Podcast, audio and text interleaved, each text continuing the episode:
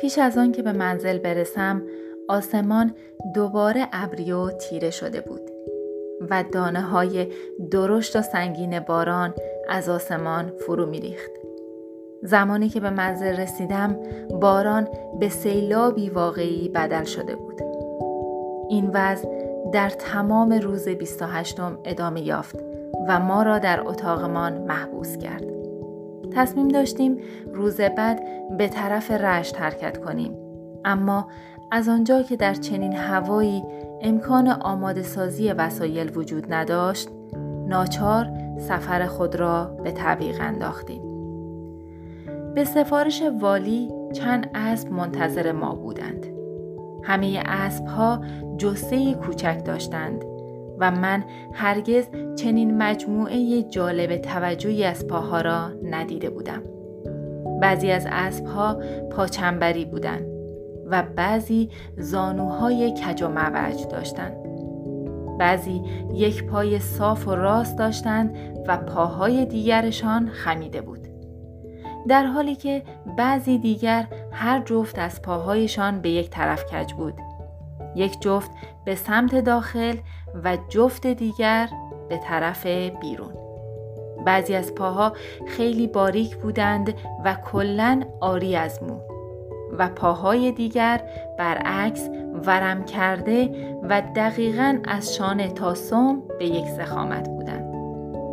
روی هم رفته این وضعیت پاها اسباب تفریح هم شد. اما یادآور وضع خطرناک جاده بود که ما قصد عبور از آن را داشتیم. اطلاعاتی که در زمینه این جاده ها داشتم تا اندازه مرا آماده کرده بود. اما واقعیت فراتر از تصورات من بود و همه توصیفاتی که شنیده بودم کم ارزش از کار درآمد.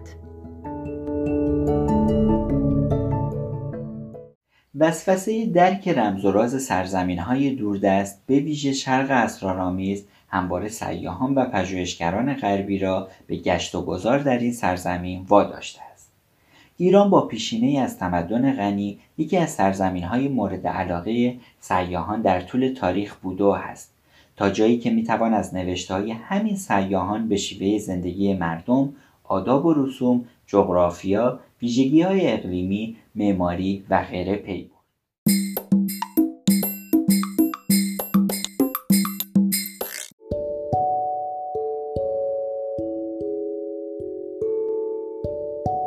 در بدو ورود منزل او مکان راحتی به نظر رسید. در آنجا بر دستها گلاب ریخته شد. تا با آن صورتهایمان را بشوییم.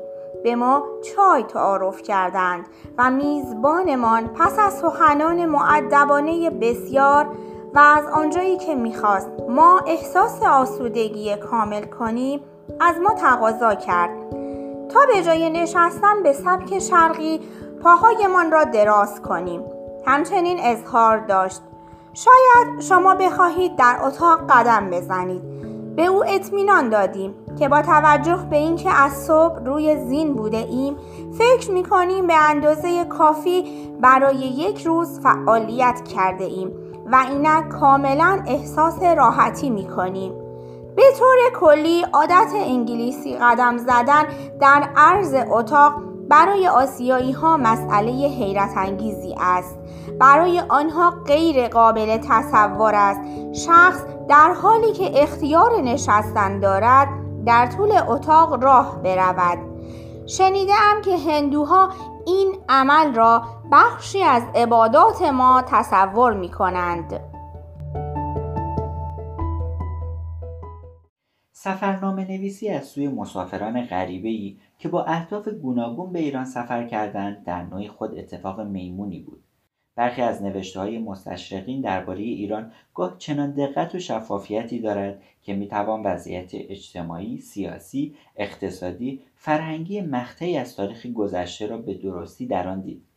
البته اگر از اشتباهات صحوی و گاه عمدی این مسافران بگذریم و خوشبینانه تر به این دسته از آثار نگاه کنیم در میابیم که بخش عمده از این سفرنامه ها یادگار سالهایی از تاریخ کشور ماست که از دید هموطنانمان پنهان مانده است.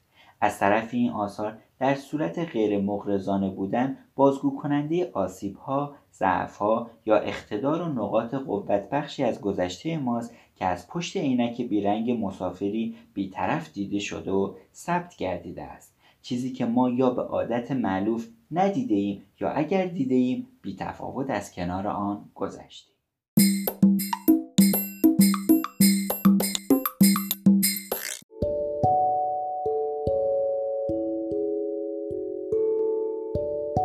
نظر می رسید که مشکلاتی در مهیا کردن محل اسکان ما وجود داشت.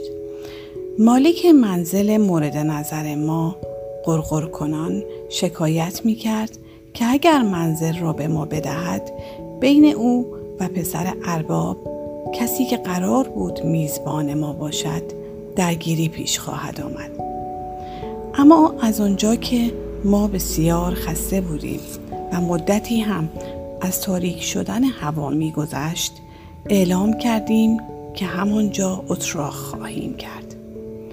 در این حین اربابزاده مورد بحث سر رسید و مسررانه از ما دعوت کرد که به منزل او برویم جایی که تدارکات بسیار دیده شده بود.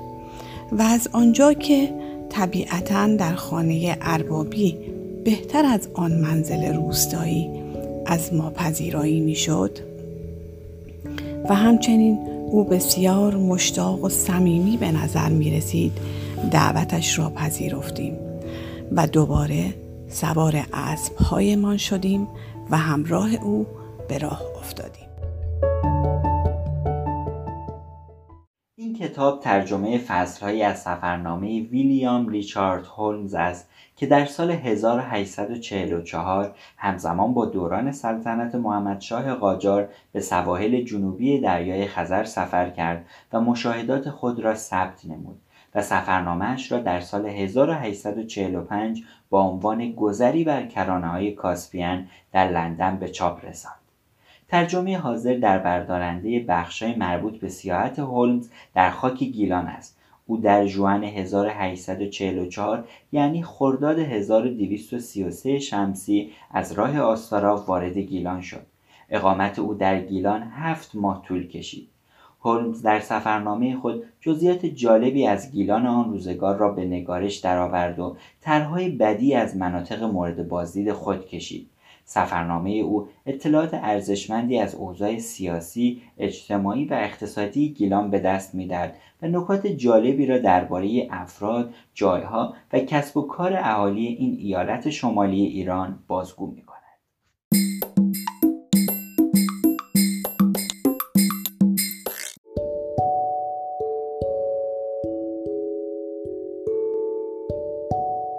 هنگام بازگشت به خانه چند پسر کوچک را زیر پل دیدم که با چوب و نخ ماهی می گرفتن.